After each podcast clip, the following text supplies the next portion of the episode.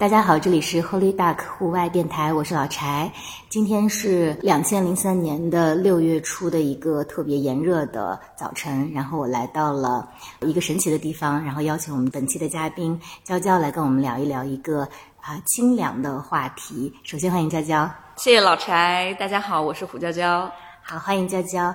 这个地方。特别神奇，我也没有想到六月初的北京会这么热，所以我其实刚刚开车过来，一路开着空调，然后把车停在这个园区外面，大概走进来只有三分钟，然后我现在就汗流浃背了。所以我其实一直很奇怪的一件事情就是，呃，这个全球变暖这个命题其实是一个很大的社会命题，然后在全球可能都引起了广泛关注，但对于我们每个人来说，它的体感是如此的 真切和啊实实在在在，所以我所在的这个空间呢，其实刚好跟这个。个炎热有一定的关系，要不娇娇先跟大家呃介绍一下这个空间是一个什么样的地方？呃，现在我们我和老柴呢在极地未来的小于二度空间，嗯，呃，小于二度，因为刚才老柴已经呃这个开门见山的就说了气候变化和这个就是温度很高呃的这个事情。那么我们这个小于二度的这个名字，这个空间的名字的由来呢，其实是来自于呃巴黎协定。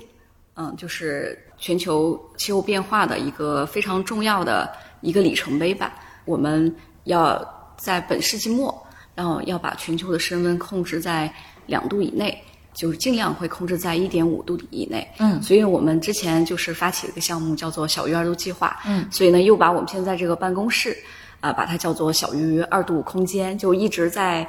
呃提醒着我们，还有大家，就是呃关于气候变化的一些一些内容。嗯，所以我比较感性的跟大家描述一下，呃，极地未来小院是吧？对，是一个什么样子的？就我其实从整个园区进来，这是一个文创园区。进来之后呢，进到这个小院儿，其实我们在这里会感受到很大的凉爽，但它的凉爽来自于不来自于空调，不来自于啊其他的东西，而在在于他们院子里的绿植其实还蛮多的。墙上有那是什么花呀？呃，凌霄花。对，有红色的正在开放的凌霄花。然后整个房间的建筑其实是有点偏包豪斯的，比较呃原始的这样的一个厂房的建筑，挑高很高。但更重要的是，我们在墙壁上可以看到非常多，这应该是南极和北极的，主要是南极的一些图片。是的，啊，我们可以看到大片的蓝色的啊冰川，然后可以看到企鹅，然后也可以看到娇娇的呃先生。呃，温煦在极点的一些照片，所以是这么一个地方。那为什么会有极地未来？为什么会有小于二度？我们今天慢慢跟娇娇来一起聊一聊。所以在开始的时候，我们先请娇娇来做自我介绍。啊，嗯，我是虎娇娇，然后老虎的虎，这个名字比较容易记住。对，呃，因为我是来自云南嘛，是云南的彝族，所以这个虎呢是其实是我们云南的。一个姓，嗯。啊，然后姓呃带着虎，但性格呢还 也有点虎，嗯是的，嗯对，因为我和老柴一样，我们是从这个大学的时候开始加入到学校的这个登山社团，嗯，然后是从一个户外的爱好者，然后慢慢呃成长到现在，然后一直呃在呃从事着这个户外探险相关的一些工作，嗯。呃，那么现在我自己呢，呃，我和温旭我们两个人就成立了极地未来。呃，是一个公益组织。嗯，那这个公益组织呢，其实有呃非常多的探险基因。嗯，就其实我们是在原来探险的这个过程或者这些体验当中发展起来的一个关于冰川保护的一个公益组织。嗯，所以呢，现在就是把它叫做极地未来。我觉得这个名字里面也包含了我们很多对于未来的一个愿景吧，就是我们未来是什么样的。然后我们呃，这个不论是探险者，还是啊，我们在做这些公益的这些事业的未来是什么样的？我们的地球自然的环境未来是什么样的？其实都是包含在我们这个名字里面了。嗯嗯，所以极地未来是哪一年底成立的？极地未来真正的注册其实比较晚，是在二零二零年。但是我们其实从二零一七年就开始在做，嗯，呃，小鱼儿度计划，嗯，呃，包括冰川的保护，嗯，所以我们呃就是对外。呃，说就二零一七年，我们整个队伍呃开始成立。嗯嗯，所以娇娇刚刚提到他们这个项目的名字是非常有趣的，而且我们有时候在搜索的时候老打不出来那个符号，就是小于二度。对，因为他刚在节目开始也讲了小于二度的由来。呃，如果大家听到这里先感兴趣的话，可以先输入小于号的小于，然后二是阿拉伯数字的二度。对，那做小于二度这个项目从一七年到现在也有了六年时间。我们今天想聊聊的这个主题呢，其实是关于冰川。啊，那。呃，我们先来跟大家讲讲冰川的事情，然后我们可以再了解一下娇娇整个的成长背景。冰川，我不知道对于大家来说是一个有多么遥远的一个概念。我自己在呃二零零四年啊攀登雪山的时候，其实是有见过具体的冰川。我们在可可西里，在玉珠峰的脚下，它南坡和北坡其实都是有冰川覆盖的。但我最近听到了一个非常。悲伤的消息就是，现在很多入门级雪山脚下的冰川已经没有了。然后，甚至大家所熟知的像四姑娘的啊大峰，我在二零一四年去攀登的时候，已经是十月，但其实只只有顶部有一点点的啊冰冻层，它这个雪山已经不复叫雪山了。所以它是一个很悲伤的现象。所以我们想在这里先请娇娇跟我们介绍一下啊，中国和全球的冰川状况现在是什么样的。这个非常考验我呀，大概就是有 对，感觉像那个科学家去回答的问题。确实，呃，因为我们一直在登山，然后我是从二零零八年开始，然后从第一座雪山，呃，哈巴雪山开始。嗯。那么在登山的过程当中，我觉得最震撼我的就是冰川。嗯。那么冰川对于很多人来说确实比较遥远，因为要去到冰川的话，呃呃，从这个地理位置上来讲。它本来就很偏远，在中国的像西藏啊、新疆的地区会比较多，啊，而且呢，要去就像我们去登山一样，我们可能要徒步好几天才能去接近它，并不是每一个人都很容易有机会然后去接触到冰川，去体验它。嗯，呃，包括看到它，其实对于很多普通来说，嗯，也不是一个呃，怎么说呢，就是很容易的一件事情。嗯，呃，但是呢，中国。确实一个冰川大国，嗯，而且是唯一一个给冰川上户口的真的。国家，对，因为我们中国有这个冰川边牧，嗯，那冰川边牧其实就是给冰川上了户口，嗯。啊，那从应该是九几年，嗯，到现在，然后中国应该有两次的这个冰川边牧了，但是这两次冰川边牧呢，呃，科学家们就发现中国可能有百分之二十左右的冰川，嗯，然后正在。融化，嗯，正在退缩，嗯，所以呢，就是对于一个大家很稍感陌生的这么一个一个系统，它其实，在很远的地方，然后它在呃慢慢的融化，嗯，啊，就像老老柴一开始说的，其实它这种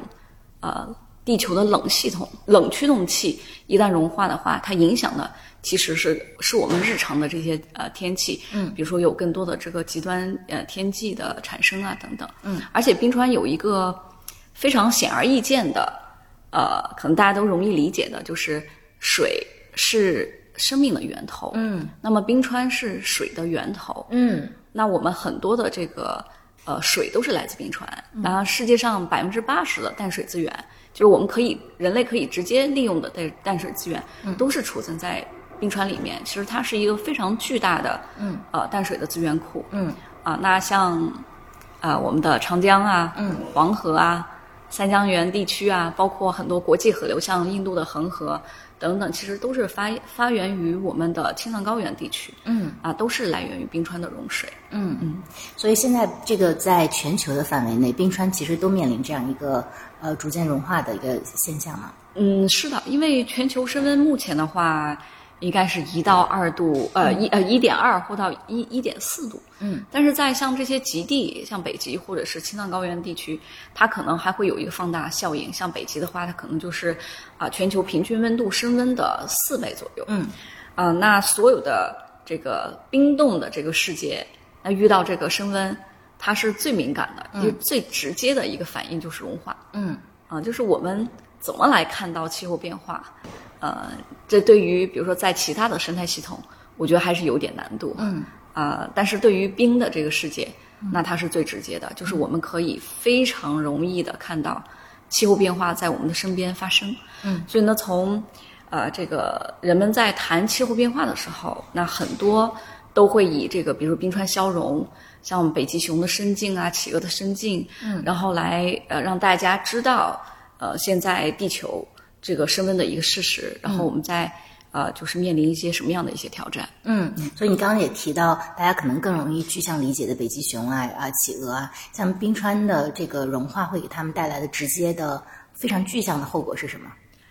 呃，像北极熊的话，因为北极熊它的这个捕猎是在海冰上，它要去呃捕猎这个海豹，嗯啊、那它必须在海冰或者是它呃要游泳在这个呃浮冰里面，嗯，但是呢，它游泳的直线距离呢是不能超过一百公里的，啊，所以都需要有一些浮冰让它去休息，然后呃呃还有一些浮冰让这个海豹能够呃伸出头来，然后呼吸。所以呢，就是对于北极熊，如果这个北极的这些冰消失，然后冰川消失啊，那它呃就会影响到它的捕猎，影响到它的生存。嗯，所以呢，从二零二两千年初吧，就是当时是呃温煦去参加那个。呃，就勇闯南北极的这个项目，然后抵达了北极点。那时候就我印象最深的就是听啊、呃他们去的人说，说以前北极熊呃在桑瓦尔巴这个地方啊、有三千多只啊、它的数量其实已经超过了人的数量。嗯但是呢，就是人和熊好像都是和平相处。嗯因为熊有熊的这个生活方式嘛，它就去捕、呃去捕猎，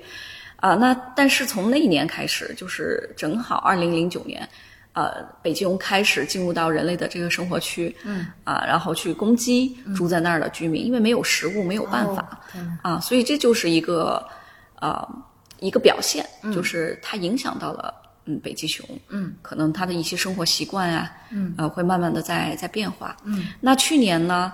呃，我又有一个很好的机会，就是去了南极一趟，嗯，那么对于南极的话。呃，我觉得一个最大的变化，包括就是跟那个科考队员他们交流，最大的变化就是说，他们三十年来南极，嗯，开始下雨了。哦，啊，就是像像冰川的地方，像南北极哈、包括我们的青藏高原，其实更多的这个是非常干燥的，是的，非常干燥，因为它所有的这个降水会变成降雪的形式嘛，所以就是空气中是没有这些水汽的，它会凝结成这个冰雪。嗯，那么对于这个南极下雨，呃，从这个环境的角度，本来就是一个非常非常诡异的事情，诡异的事情，对对。呃，但是呢，对于很多动物来说，比如说我们刚才在墙上看到的这个帝企鹅，嗯，你可以看到帝企鹅的宝宝都是就毛茸茸的，非常可爱。嗯，那么帝企鹅也是在呃这个南极的，要在冰面上嗯。去产卵，嗯。然后去生活。如果下雨，那意味着呃就是它的这个绒毛嗯。就会被打湿，然后它这个绒毛是没有这个防水功能的，所以它就会被冻死了。嗯。啊、所以就是整个企就是帝企鹅，这个非常珍贵的，嗯。呃，极地的这个代表的物种，嗯。那就有这种呃，很有可能就是大面积的啊、这个死亡的这样的一个情况。啊，天呐，太悲剧了。那也许北极熊和企鹅的呃这个悲剧可能还只是比较呃直观的一些。那呃，冰川融化这件事情对人类目前造成的比较具体的影响，呃，有很多啊，啊、比如说像青藏高原的冰川，因为青藏高原是离咱们呃人类的活动区相对比较近的，嗯，像南极那就没人居住，嗯，呃，像青藏高原的话，那它带来的很多呃地质灾害，嗯。啊，比如说冰崩，就是我记得是前几年，嗯，在喜马拉雅一个小山村啊，就因为冰崩，一秒钟整个村子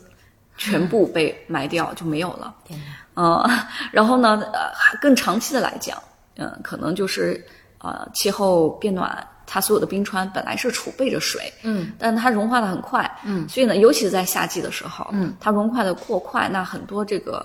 这个冰湖它可能就会呃决堤，嗯，然后会带来水灾。但是长远看，那我们人啊、就是用于灌灌溉啊，或者是生活生产的这些水，嗯啊、就没有了。所以呢，长远看就是一个旱灾。嗯，那如果没有水的话，那我们的食物啊，嗯啊、包括我们的这个生产啊，那就是一个致命性的一个打击。嗯所以我觉得这是一个长远的，就是从青藏高原发生的，还有包括呃，我觉得可以非常明显感受到，就是青藏高原很多路面啊嗯是建立在这个冻土层上面的。嗯那很多路面也是面临的这个这个挑战，就是你会发现，你原来修的非常平整的这个路，嗯，它变成了一个像丘陵的一样，嗯啊，你就就是啊高高低低的起伏，嗯，所以呢，对于这些路，我觉得也是呃改变非常大，嗯。呃，那对于像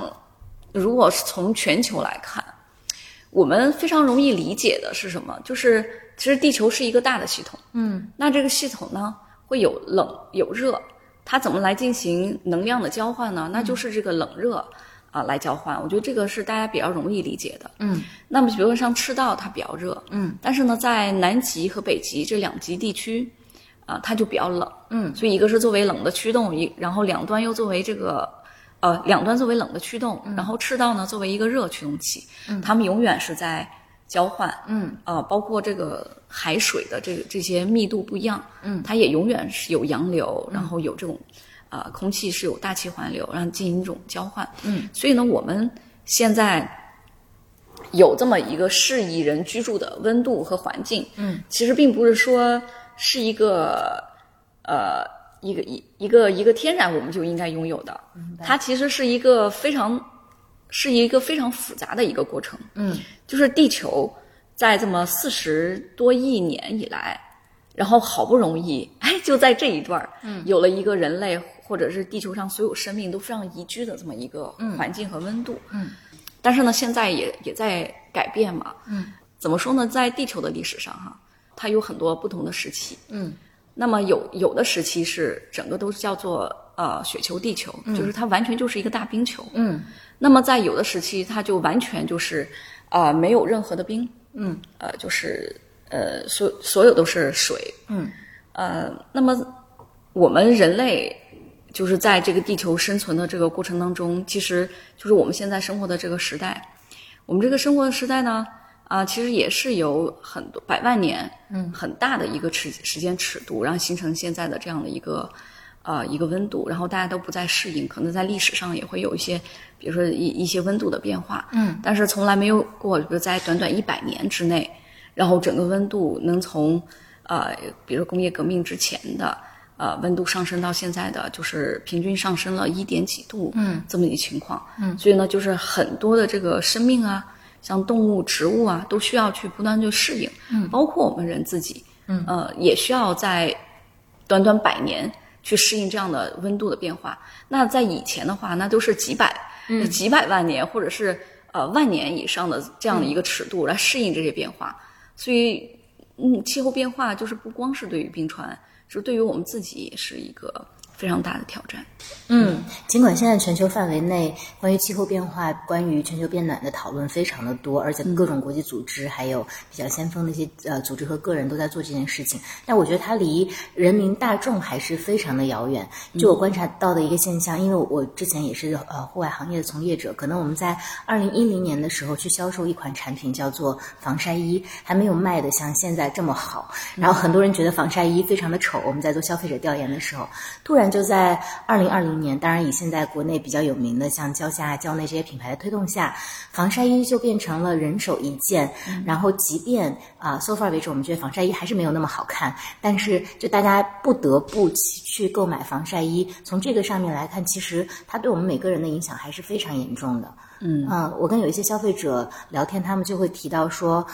因为是不得不买了，就包括我刚来的路上也看到有骑电动车的人，他们在脸上会挂着那个曾经被我们耻笑为脸基尼的东西，对，对就是因为这个紫外线的照射会让你。呃，受到的伤害和可能在容貌上的一些退化，可能都会比较的明显。嗯，所以其实我觉得在中国或者在我们日常的生活当中，就大家对于这个命题的关注，其实可能还没有那么深。所以今天也是特别有幸能呃跟娇娇来聊一聊这个话题。所以我们回过头一上来就太深了，是吧？啊，没有没有，我觉得我觉得挺好的，挺好的，就是因为想让更多的人了解到这件事情，所以具体到啊、极地未来和你们做的这个项目，呃，娇娇跟大家介绍一下你们在做什么。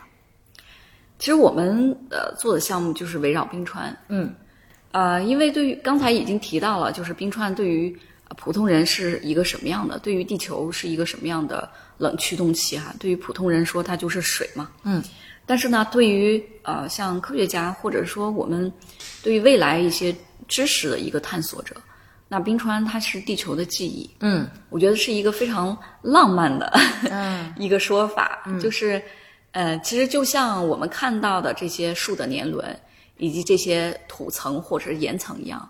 那么冰川其实也是地球的积雪慢慢累积，它也是能形成一个一层一层的，就像这个土层一样的，呃，这样的一些层理的。嗯，那么这个层理呢，啊、每年，呃，其实就是由呃这个降雪堆积在冰川上，然后压实变成了冰川冰。嗯然后再又形成了冰川。嗯，那么在这些降雪里面，就是啊、它里面包含了很多来自于当时的嗯啊、空气的一些信息，比如说当时的这个大气的组成成分可能和今天的不太一样啊。嗯，就是可能就是呃百分之多少的氧气，百分之多少的氢气这都不太一样。嗯啊、还有呢，就是它可能会有一些呃微生物。嗯啊、比如说大气当中的这些啊、细菌呀、呃病毒啊，呃都会被包含进去。当然还有一些杂质，比如说一些、呃像一些空气里边的微粒啊，嗯，比如说像这个污染物啊，还有一些沙粒啊等等，其实都会在冰川表面去沉降下来，然后变成了地球的历史。所以呢，我们就说啊，这个冰川其实就是地球在一页一页的去写它的日记，嗯然后把它当时就是它是什么样子的，我们都把它呃就是记录在这个冰川里。嗯，其实和其他的这些呃储存的这些介质不太一样。嗯就是我们看到的这些土层啊，或者是树的年轮，还有像这些岩石，其实它受到外部的这个影响非常的大。嗯就是比如说温度改变了啊，那它里面的这些微粒就会有所改变，或者说来自于风啊、水啊的侵蚀。但是冰川，大家就看到为什么要把这些新鲜的食物把它放到冰箱里，是一个道理，就是它非常好的去保留了当时的所有的这些。呃，这些信息，嗯，所以呢，它就是地球的非常天然的一个数据库，嗯，但是，呃，很，很很就是我怎么说呢？因为气候变暖，它让这个冰川融化，我觉得它和这个，比如说一一个我们国家或者是某个国家的这个呃历史博物馆一样嗯啊。那那当你一一一个火就是付之一炬的时候，那所有的这个这个博物馆的这些典籍正在燃烧，你失去了所有的呃文明和历史。嗯我觉得冰川的消融其实就是那种感觉，嗯就是地球的感。如果地球它有人性或者真的是有记忆的话，它的感觉就是哦，我沉积了百万年，嗯和呃这个几就是呃万年的这这样一些记忆，然后在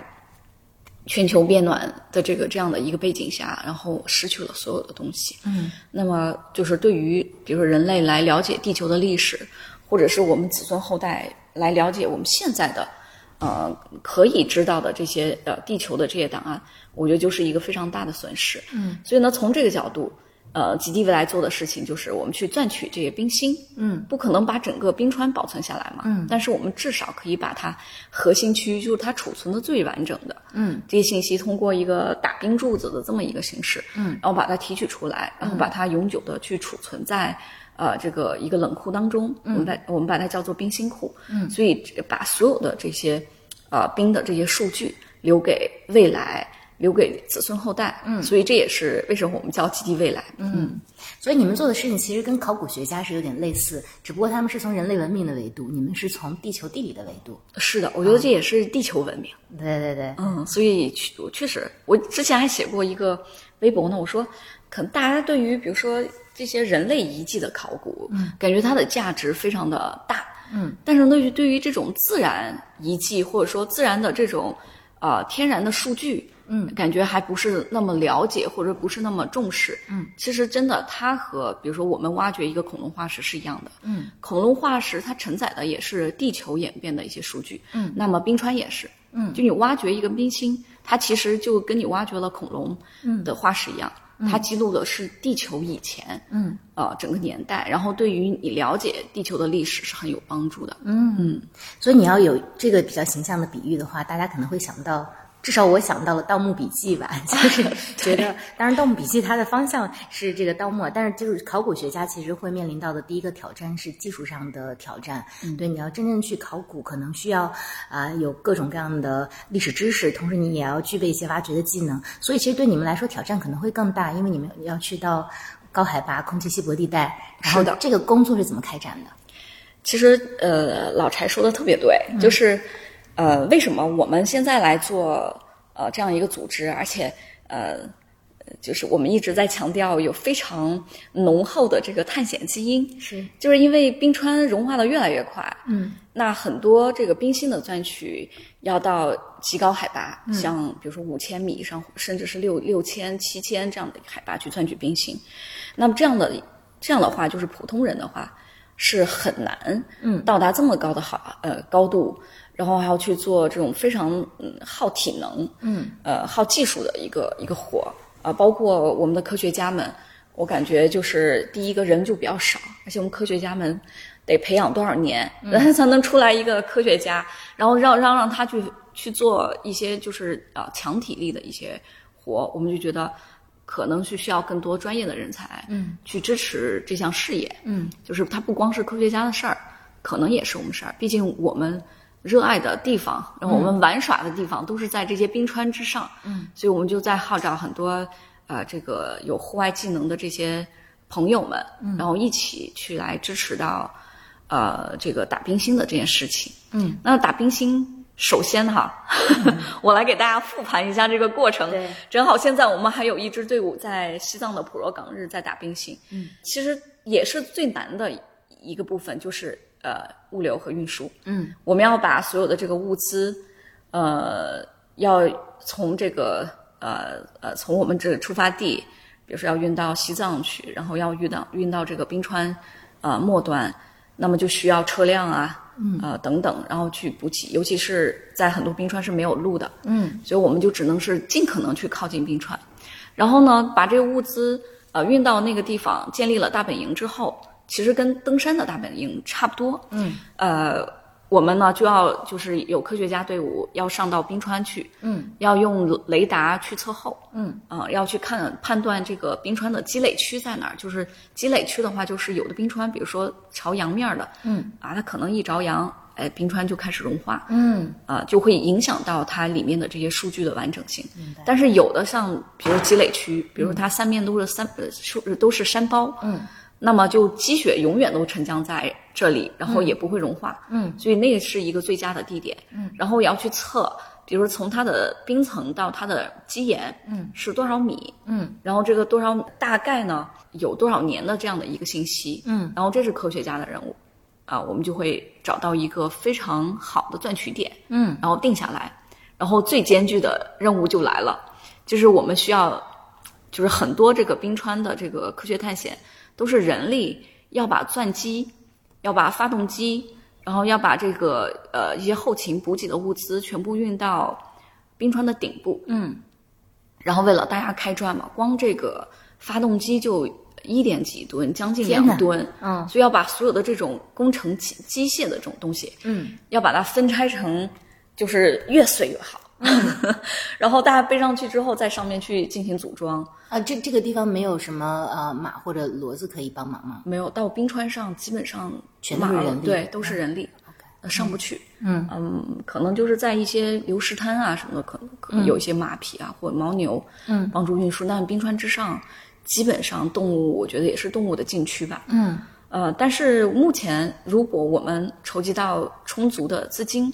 那有一个可能性就是用直升机，嗯，去运输所有的装备，就是要把直升机里面的像座位啊这些没必要的重量啊全部拆掉，嗯，然后呢去运我们这些呃呃钻机啊或者发动机等等，然后又把它呃一直飞到这个冰川的顶部，所以它是一个。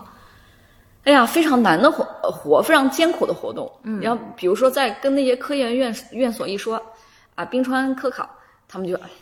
这是最艰苦的了。对。嗯，不敢比，不敢比。嗯，那对于登山或者探险者来说，那我觉得大家更容易理解了。嗯，就是登山本来就非常的不容易了，然后又是高反啊，然后又是负重，嗯，那还有科研任务一加持，是。所以真的是需要非常，呃，就是顶级的，嗯，体能超级好的，嗯、呃，这样的一些探险者，然后去去从事这这么一个一个工作，嗯，所以你们的队伍里面除了探险者，也包括一定比例的科学家。科学家、工程师、探险者，然后以及后勤，嗯呃人员，然后都需要呃具备。所以每一次呃，一次这个就是正常的冰冰心的钻雪活动，大概是在二十人以上，嗯，然后才可以呃完成下来。然后呢，整个周期的话，大概呃得两个月，嗯，一个月到两个月之间。嗯嗯，像我们现在的这个普若港日，因为今年西藏的降雪实在是太多了，嗯所以我们之前那个光车辆就坏了三辆，嗯所以光运输的话，嗯、就花了一个多月，嗯，然后就是运到那个大本营，天哪！就花了一个多月，所以是非常的艰难。嗯所以你们现在为止大概进行了几次这样子的活动？嗯，其实如果是从呃，就是我们的这个创始人之一啊，温旭来说，因为他从一一年嗯。进入到青藏所去学习，嗯。啊、就一直在打冰心了，就一年可能有半年都在西藏。嗯，那对于极地未来建立这支队伍，就是参与到冰心活动，应该是有，嗯、有有三次，嗯。啊、从二零二一年开始，嗯。呃呃，都是和比如说跟中科院青藏所，或者是我们独立和这个呃云南大学，嗯，一起去做一些联合的科学探险嗯。啊、来完成。那么我们现在自己的冰芯呢是羌塘的，嗯。呃羌塘二号冰芯，嗯。嗯。所以这个冰芯未来会以一个什么样的状态，或者它会存在在哪里？现在的话就会储存在冷库里面，嗯。但是呃，这个冷库哈，就是很多呃民用的冷库，基本上温度就只在零下十八，嗯嗯，最多就零下二十六。嗯那对于冰川的这个储存，嗯，就如果是长期的储存，这种条件是远远不够的。嗯所以我们现在也是说，看能不能推动呃这个以社会的力量来建设一个冰心库。嗯这个冰心库，我们希望它的条件是在零下五十度，嗯呃，非常理想的话就是零下七十度。嗯啊，甚至还可以有一些加压，就是让它这个冰芯储存的时候，也仿佛它在它原来这个冰冰川里面啊，被它的这个冰川包围的这种感觉，有一些压力，然后有呃非常低的温度。我有个特别细节的问题，那需要多大的面积呢？面积的话，我们觉得就是大概一千平左右，呃就足够了，因为它的这个冰芯取出来，它是一米一米的啊，钻出来，所以它会一米一米的就放在一个呃一个储存的一个金属的一个桶里面，一米是它的长度，也对长度直径大概直径大概就是呃十公分到呃就是幺零五，啊，其实是一个棍儿一个棍儿的对对对，就是一个大冰棍儿，啊。对，一根儿一根儿取出来，那个就那个那个图就是一根冰芯。哦，我在这里可以看到，可能呃节目后之后我们可以请娇娇提供一些图片给我们，然后也可以让大家看到。好呀好呀，哦，那太有趣了。所以其实这是一项特别小众和嗯不太为人所知的这样的一个项目。所以你们建立这个组织，然后做这件事情，目前的运营状态怎么样？呃，其实如果只是做只是冰心的这个事情，完全就是我们在用其他的项目在补，嗯在给冰心来补。比如说我们其他的项目有一些结余，嗯，然后我们会用在呃冰心的这个项目里面，嗯呃，所以呢还是呃就是还是方方面面都有很多挑战，嗯呃，资金方面的挑战，嗯然后包括技术方面的呃挑战，还有这个人员方面的一些挑战，因为还要呃养人，要培训，嗯要有更多的人去了解和呃有这样的一些实践嘛，嗯所以我觉得方方面面都还是在一个、呃 慢慢摸索的这么这么一个阶段，嗯嗯，但是呢，就是极地未来不光是在做冰心，我们会嗯。就是慢慢的去拓展到，嗯。让更多的人参与，因为毕竟是一个公益，那怎么让大家能受益？嗯。我觉得很多也是意识的改变，嗯。就是大家通过这个冰川去了解到地呃气候变化，嗯。去了解到地球环境，嗯。然后去了解到我们未来要从自己的生活当中要怎么去应对，比如说这些极高温呐、嗯。呃，或者是这个极低温啊、极寒啊这种天气，或者是旱水灾什么的。就我觉得探险它本身就是，嗯，就是有一些探险的技能或者经验，它就是一个和自然相处的非常重要的一个能力。嗯。所以呢，我觉得比如说把大家带到户外去，啊、去呃跟着科学家们去了解冰川，嗯，不光是去去探索它，去徒步，嗯，去看它的美，嗯。然后要欣赏到这个冰川的内在以及它面临的这些挑战，嗯。我觉得也是非常呃重要的吧，所以我们现在也在做嗯这样的事情，还开发了一个小程序，啊，那叫什么？叫看冰川，啊可能马上就要那个发布了。啊，就是大家呃，比如说我们喜欢户外的人，嗯他们去呃到了一个冰川区，可以呃把你看到的冰川呃的这个照片，然后发到我们这个小程序上。那么我们会有不同的人在不同的时间，嗯去把在同一个地点的这个冰川的图片拍下来。我们又通过一些 AI 的识别，呃，把它呃叠加成这个冰川，比如说一年或者是呃多少年的一个一个变化的一个、一个影像。啊，有趣，就相当于让大家一起来收集一些冰川的资料。是的，是的，这也是一个和冰川的互动。对，嗯，哦，那像保护冰川，或者说以冰川为主题的兴趣，或者说打冰心这件事情，在国际上目前是一个什么样的现状？嗯，其实打冰心的话，呃，怎么说？它确实是一个非常前沿的、非常小众的一个呃科学议题。嗯，目前还是呃，在它的这个科学的这个这个价值可能会呃更突出一些，在国际上啊、但是呢，它是一个非常重要的一个指标，就是气候变化的一个指标。嗯，所以呢，像很多国家。呃，比如说是美国，美国就是储存了呃南极、北极、及阿拉斯加的呃冰芯，它目前应该是储存了两万多米，是全世界嗯呃冰芯数量最多的呃一个一个冰心库。嗯，那么像在其他的国家，就是一些呃呃有冰川的国家，嗯。啊、像俄罗斯，然后加拿大，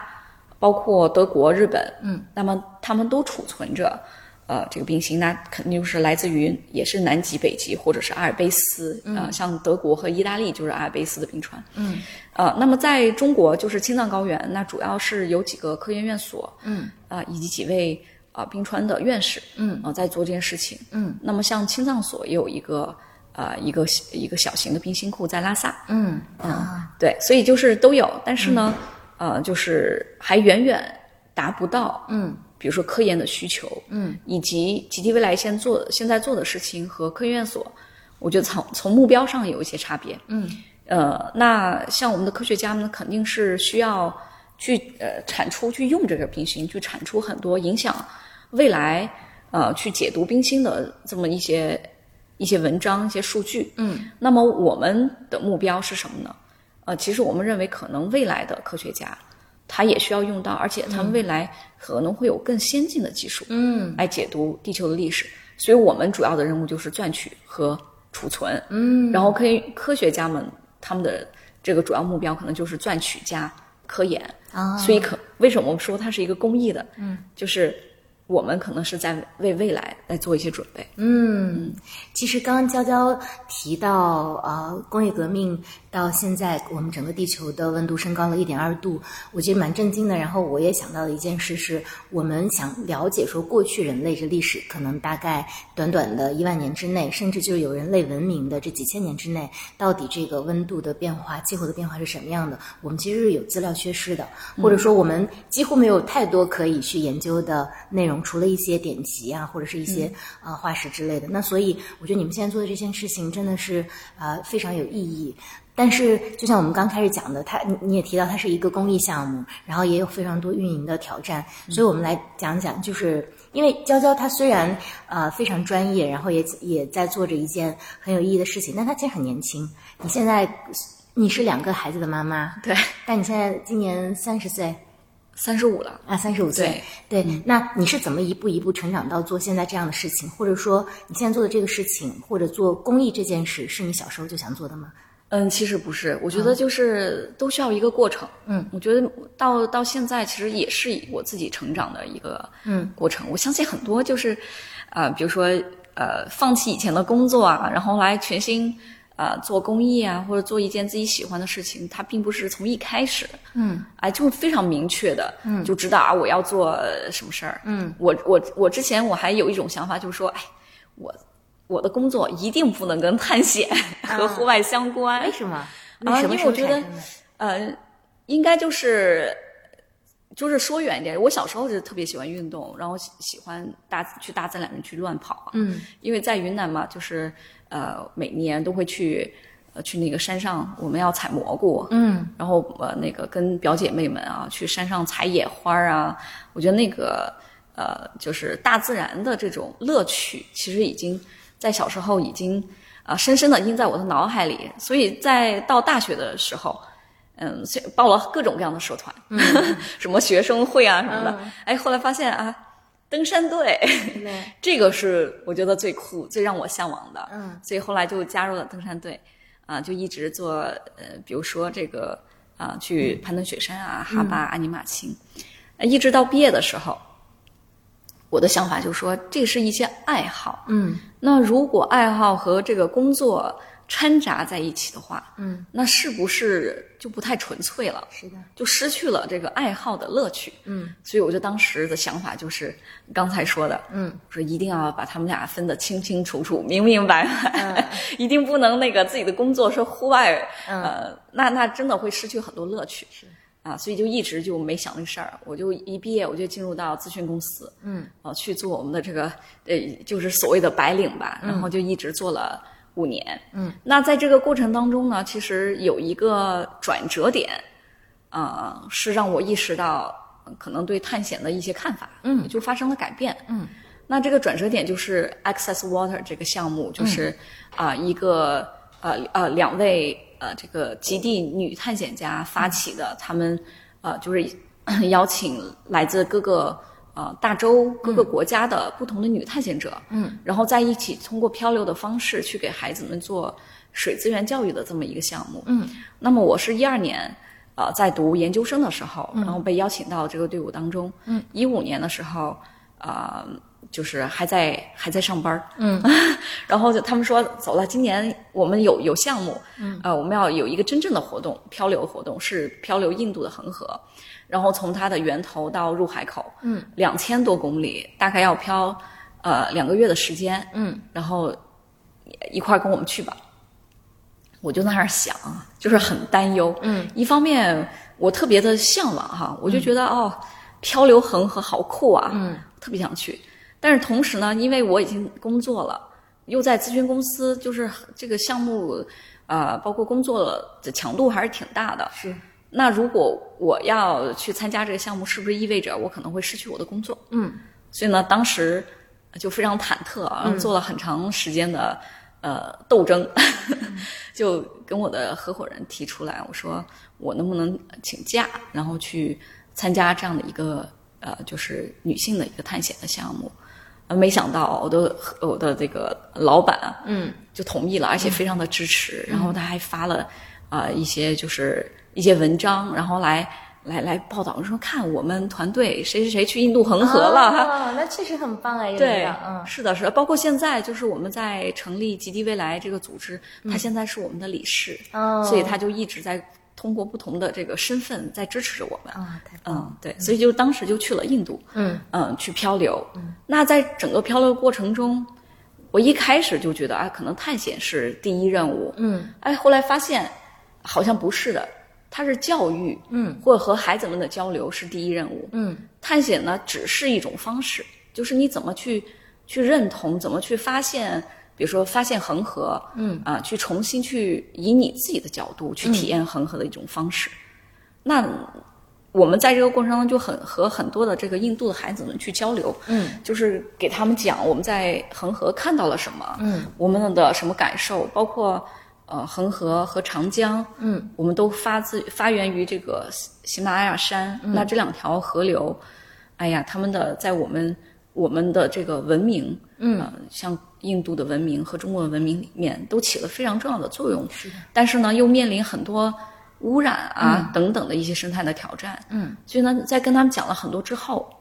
我觉得就就是孩子们呃有很多的启发，嗯，啊，他们就说我们要保护我们的母亲河，嗯，我们要怎么样呃就采取一些什么样的行动，包括我们还和当地的一些印度呃村子里面的居民，我们一起去河边去捡垃圾去，嗯，我就觉得哎呀，我觉得探险完全打开了我对它的认识，嗯，就是探险不光是一个个人的爱好了，嗯。它其实是传递了很多价值和信念，嗯，啊，比如说我们女性也可以探险，嗯，这样的信念给印度的这个女孩们，嗯，她们也能看到了，然后去传递这个水资源，嗯，它如何的重要，嗯，包括人和水的关系，嗯。呃，因为你想，为什么这个很多人类的文明都是在水旁边，在大河、大江嗯的周围去呃发展起来的。嗯其实原来一开始我们在我们的文明发展时候，就是探索的是人和水的关系。嗯但是我们现在怎么说？我们现代人和水的关系是越来越远的。嗯甚至是放暑假的时候，老会老师会告诉孩子们说：“哎，你们要离 这个水远一点。对，对，但是呢，就完全我觉得和以前就这不是一个正常的人和水的关系。嗯所以我觉得哦，探险给了我太多，就是超越了探险本身的东西。嗯那么后来就因为这个印度这件事情，我就说，那我是不是应该做一些关于公益的保护来尝试做一做吧？所以一五年去完印度恒河，一六年我又想办法，就是我把队伍带到呃中国来，因为我觉得中国的水文化也是博大精深的，所以我希望啊、他们也能够来探索中国的水，然后跟中国的孩子们讲一讲水的故事。嗯。所以就一呃一六年我们在北京，在云南啊、去和很多的学校呃孩子们去见面，去讲水，讲我们的探险，嗯，然后还漂流了金沙江，嗯。嗯、去做了一次呃一一周的一个体验，就效果非常好。那在那个过程当中，就接接触了好多的公益组织，嗯。然后就觉得哦，我们是不是可以以这个公益或者教育的方式来做探险呢？嗯。啊、所以就那个时候就其实有一颗种子是埋在心里面，嗯但是还是没有一个足够的勇气嗯。来放弃呃之前的工作啊，来做一个切割，然后就是一边来做公益，然后一边还是要再做我之前的工作，然后一直一直到呃就是怀孕了，嗯。呃马上要当妈妈了，然后呢温煦去科考过程当中掉到冰湖里面，哦。嗯，然后就是差点儿就呃，就是挺挺危险的吧。我们就此发现，那是不是说明一个问题，就是我们熟悉的像这些冰川啊，在发生非常剧烈的改变，嗯。那正好被我们经历到了，那是不是冥冥冥中注定我们需要为它去做一些事情，然后为它去发声？嗯，因为长期去关注气候变化，呃我们都知道，就是我们未来的孩子们可能他面临的挑战，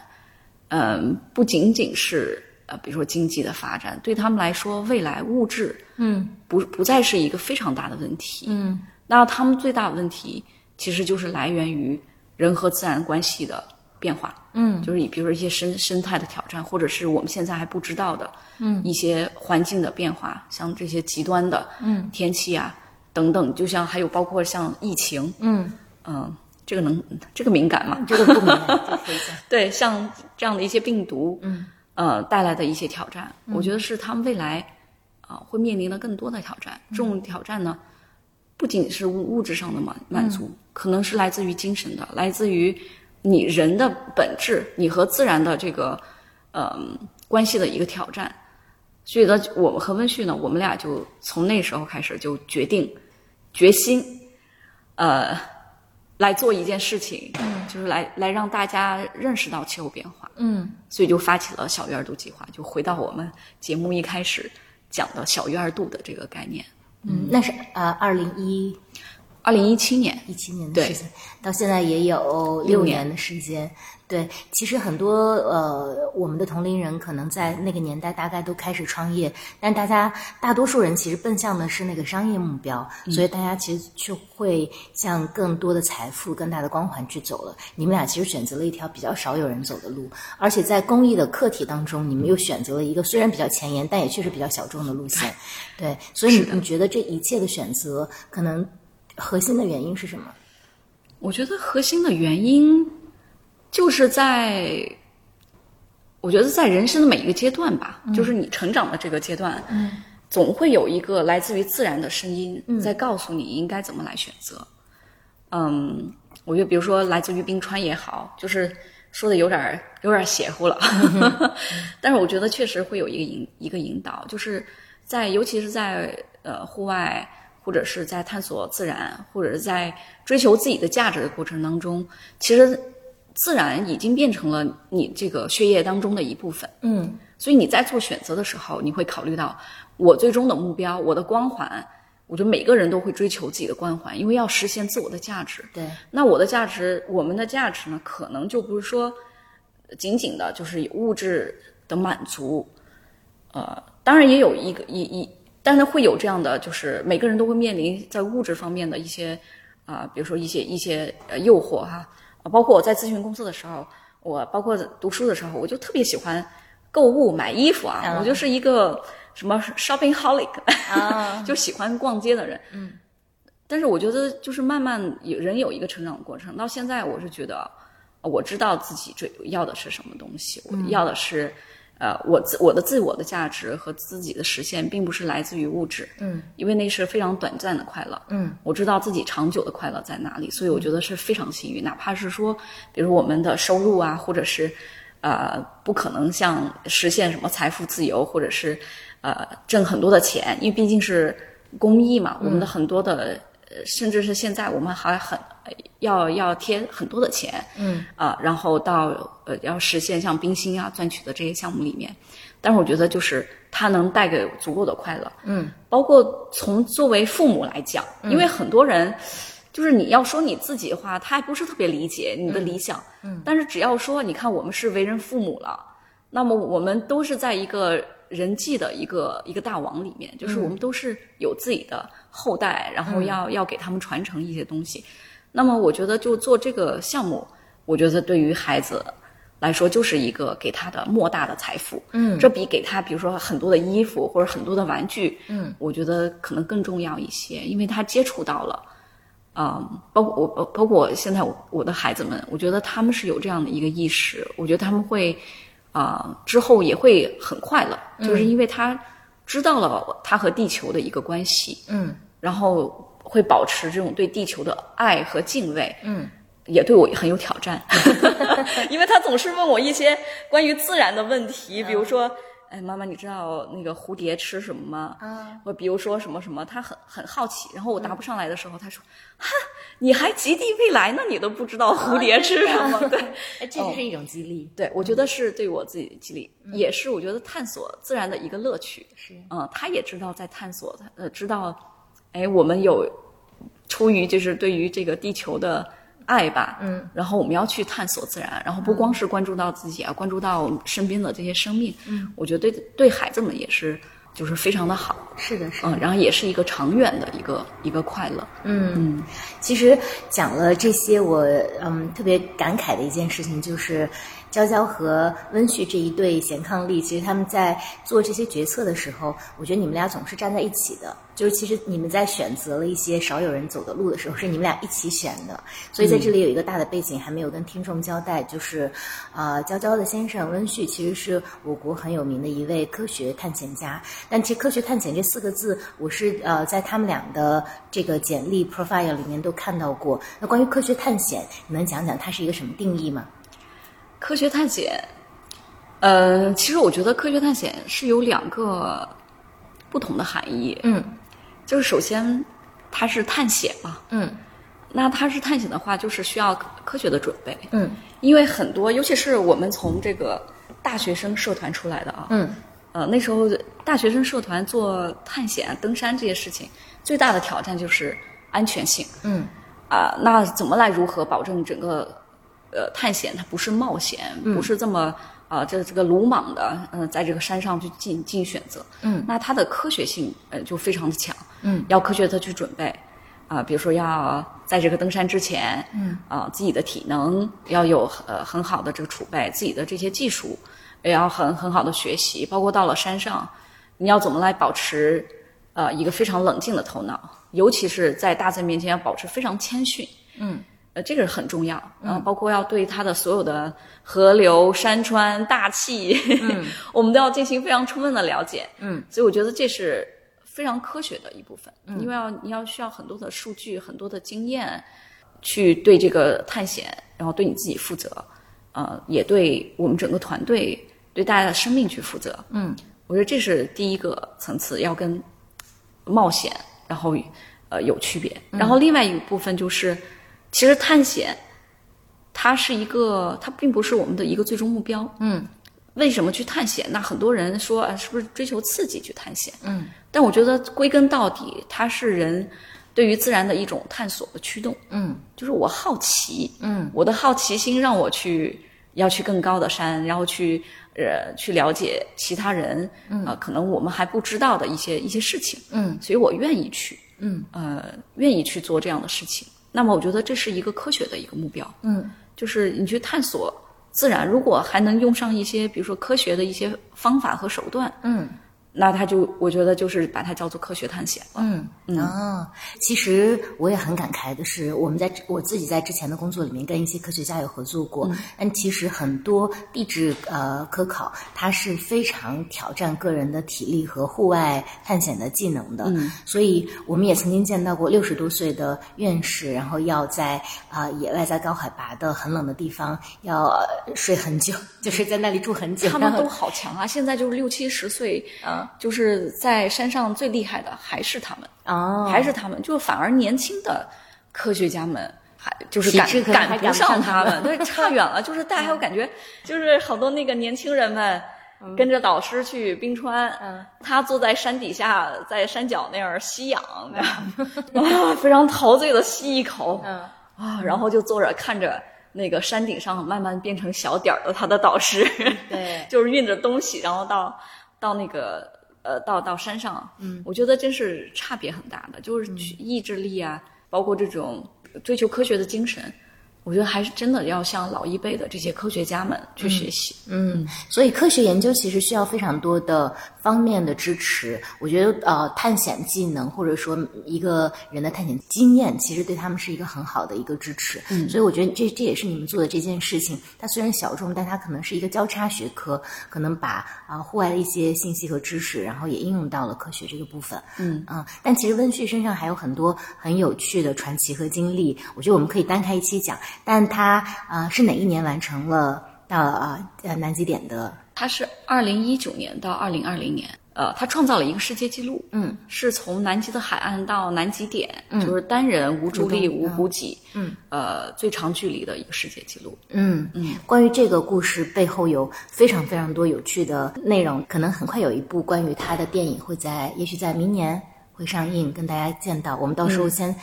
保持一下神秘，让大家在影院见。是是的，是的，啊，对，所以跟娇娇聊了这么多，这期节目主要还是想让大家了解冰川是怎么一回事，呃，你们现在在做什么，以及你是因何而来成长到啊、今天，然后选择了这条路。那呃，如果有什么想跟大家倡议或者呃可以让呃寻求一些帮助的方面吗？有有跟大家要分享的吗？那有很多呀。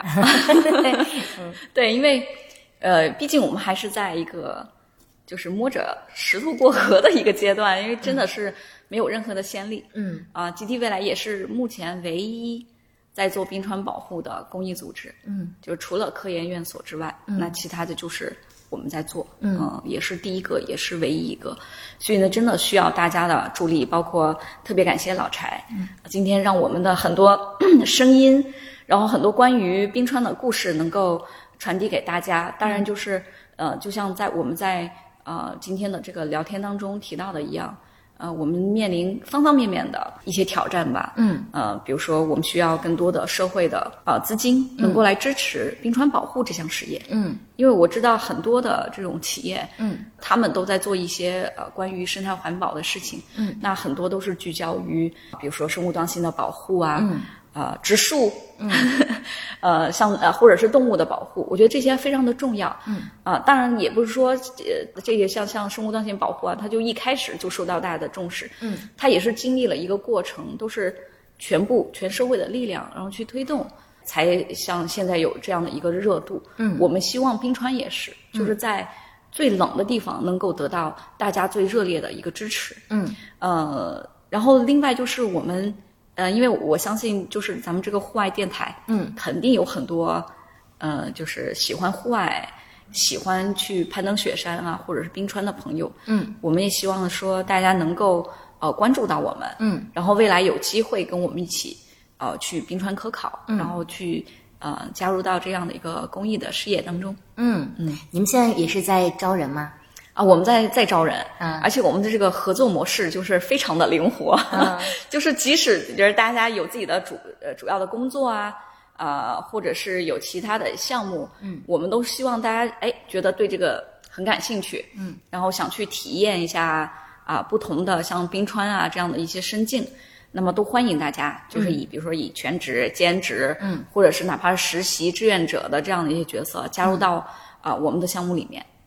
我在这儿也呃推荐一下这个项目给大家，尤其是呃节目前面如果有一些呃现在比较年轻的朋友，如果他有在寻找志愿机会的话，我觉得这个项目是一个很好的，因为它一方面这个课题其实啊、呃很有趣，就像娇娇说的，它是帮地球去保存它的记忆，但同时它在国际上也是一个热门的话题。是的啊，我觉得其实，嗯，因为我们这也是一档很坦诚的节目，我跟想跟大家讲，就如果你在申请一些国外的学校啊之类的，我我相信这个经验其实也许也会啊、帮到你。另外就是呃，娇娇是一个很有趣的人，她先生温旭也是，我觉得跟他们一起合作，呃，大家可能也会感觉到一些关于户外的活力啊，去了解一些户外的。探险的呃经验啊知识，所以如果有这方面的兴趣的话，大家也可以在呃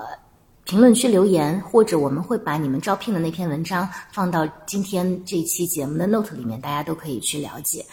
嗯，在此特别感谢娇娇。然后我们最后还有两个节目常规的问题，问问娇娇个人。第一个是你今年会有一些年度的户外计划吗？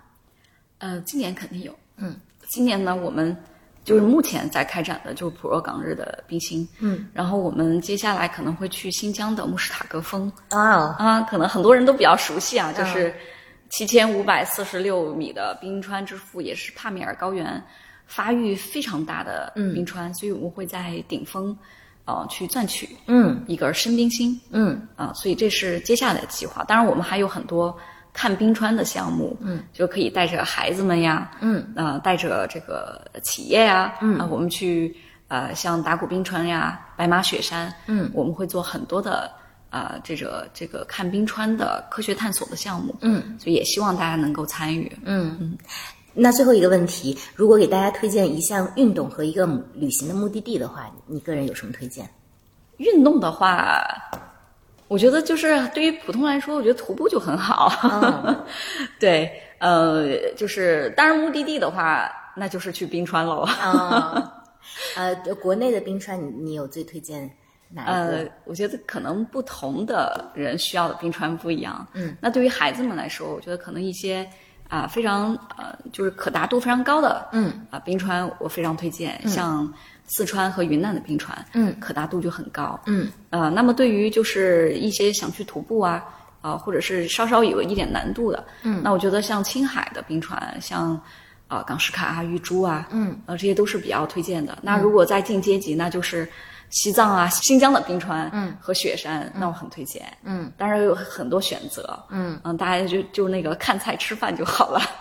对，如果大家要对冰川有更详细的了解，可以关注一下即将上线的看冰川的小小程序嗯，对。然后如果有更多进展，我们也会在节目里面啊、也许过段时间我们再邀请啊、娇娇和温雪来做客，然后跟大家分享更多冰川的故事。好，谢谢老柴，啊，谢谢娇娇，那我们先这样，拜拜。嗯，拜拜。徘徊着的，在路上的，你要走吗？Via Via，易碎的骄傲着，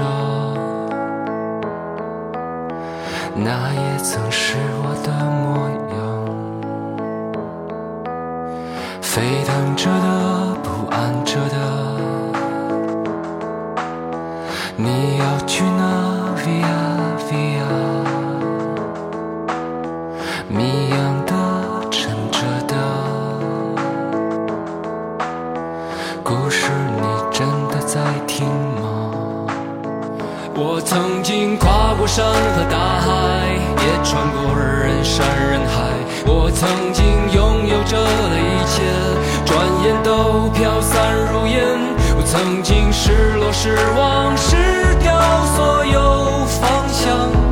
直到看见平凡才是唯一的答案。